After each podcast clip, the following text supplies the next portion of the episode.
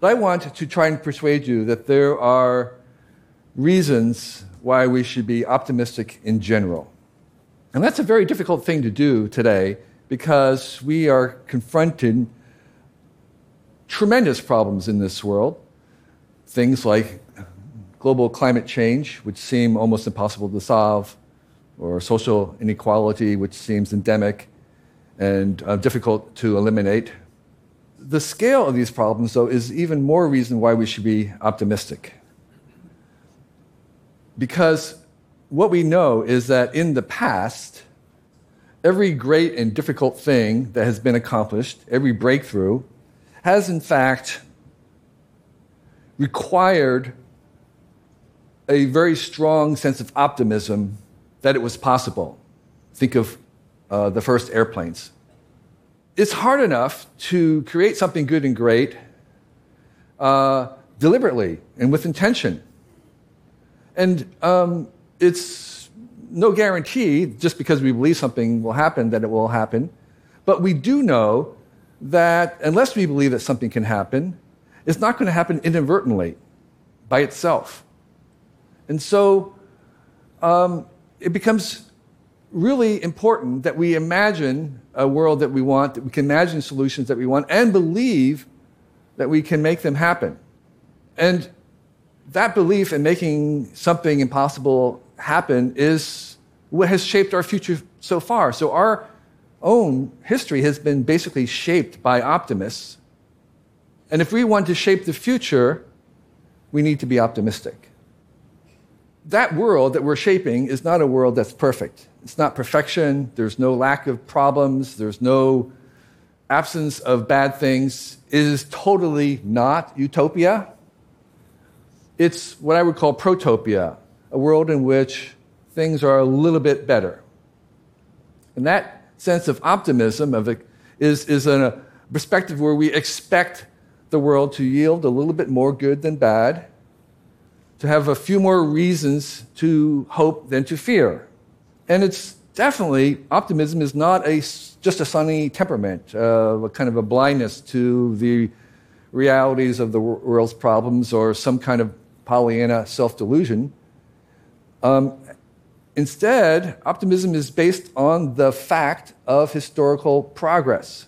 That if we transcend kind of anecdote and look at data in a scientific, rational way, that we can see that the evidence says that on average, on a global scale, over time, over the last 500 years, there has been incremental improvement over time if it's real, then why don't we see more of it? Why are so many people pessimistic? And I think there are three reasons why. One is that most of what progress is about is about what does not happen. It's about all the things that could have happened that didn't happen today. It's about the two year old child who did not die of smallpox. It's about the family farmers whose year of surplus food was not stolen by raiders. They don't make the headlines. And the second reason is that bad things happen faster than good things. Good things take time. When we are compressing our news cycle to the last five minutes and the next five minutes, all the things that have changed in the last five minutes are kind of bad stuff because good stuff takes longer. If we were to make uh, newspapers and websites be updated every hundred years, we'd have a very different set of headlines.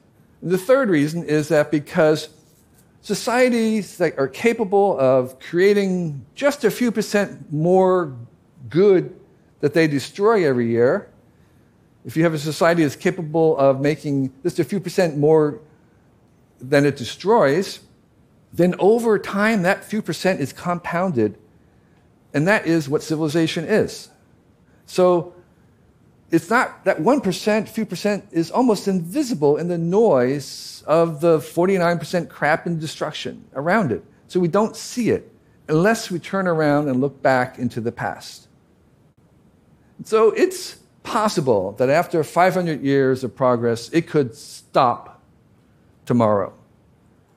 But it's unlikely and very, very probable that that long term trend will continue at least for the rest of your lives. So, this optimism uh, makes us realists and aligning ourselves with this long history of historical progress. And that's the first reason we should be optimistic. And the second reason is that civilization is a mechanism to make these improvements that relies on the fact that we're optimistically trusting others. We have total strangers that we can collaborate, and that collaboration allows us to make things beyond ourselves that are bigger than just what we can do. That requires trust, and trust is a type of optimism. But in addition to kind of cooperating with the 8 billion total strangers on this planet accomplishing great things, we can also trust future generations the billions of people yet unborn into the future. Right now, today, we are benefiting from the work of previous generations who have undergone to create infrastructure, roads, canals, skyscrapers, telephone networks that we are now enjoying. In fact, we may be enjoying more benefits than they have back in the past when they began. So they have been acting as good ancestors for us. And sometimes even sacrificing what could have been Uh, immediate yields and benefits and postponing them to future generations. We also want to be good ancestors. And being good ancestors, trying to move benefits to the future generations, is an act of optimism. One, because we believe that there will be future generations, and two, because we are willing to sacrifice immediate gains in order to postpone, have more gains into the future. That investment being a good ancestor enables us to actually accomplish things not just beyond what we can do individually in the present, but what we can do over time. So, when we trust the future, one of the things that we are understanding is that future generations not only have a large, a better living standards because of progress, but they also have more capability to solve problems because there's more knowledge and because they have better tools. And so we can trust that. We can trust the fact that in the future, future generations will be able to solve problems that we cannot solve ourselves. So that means that we should be optimistic, not because we believe that our problems are smaller than we thought. We should be optimistic because we believe that our capacity to solve problems is greater than we thought. So that's the second reason to be optimistic. And the third one has to do with problems, which are really disguised as opportunities. Okay? So optimists don't shun problems. Optimism is about embracing problems because it's problems that make solutions and solutions that make problems.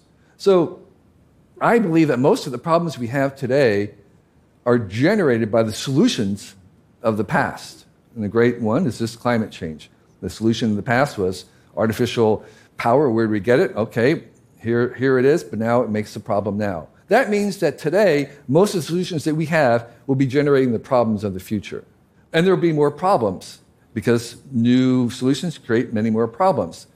In the same way, when science answers a question, that answer will generate two or three new questions, things that we didn't even know we didn't know.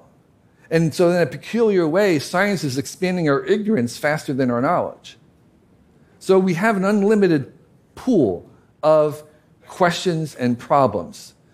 But problems don't impede progress. Problems are the conduit of progress. No problems, no progress. That is why I reject utopia, because there are no problems there. So even bad things that happen are basically possibilities that yield new solutions and better opportunities. So, in that way, problems are unlimited. There is no limit for improvement. So we can improve ourselves in all directions.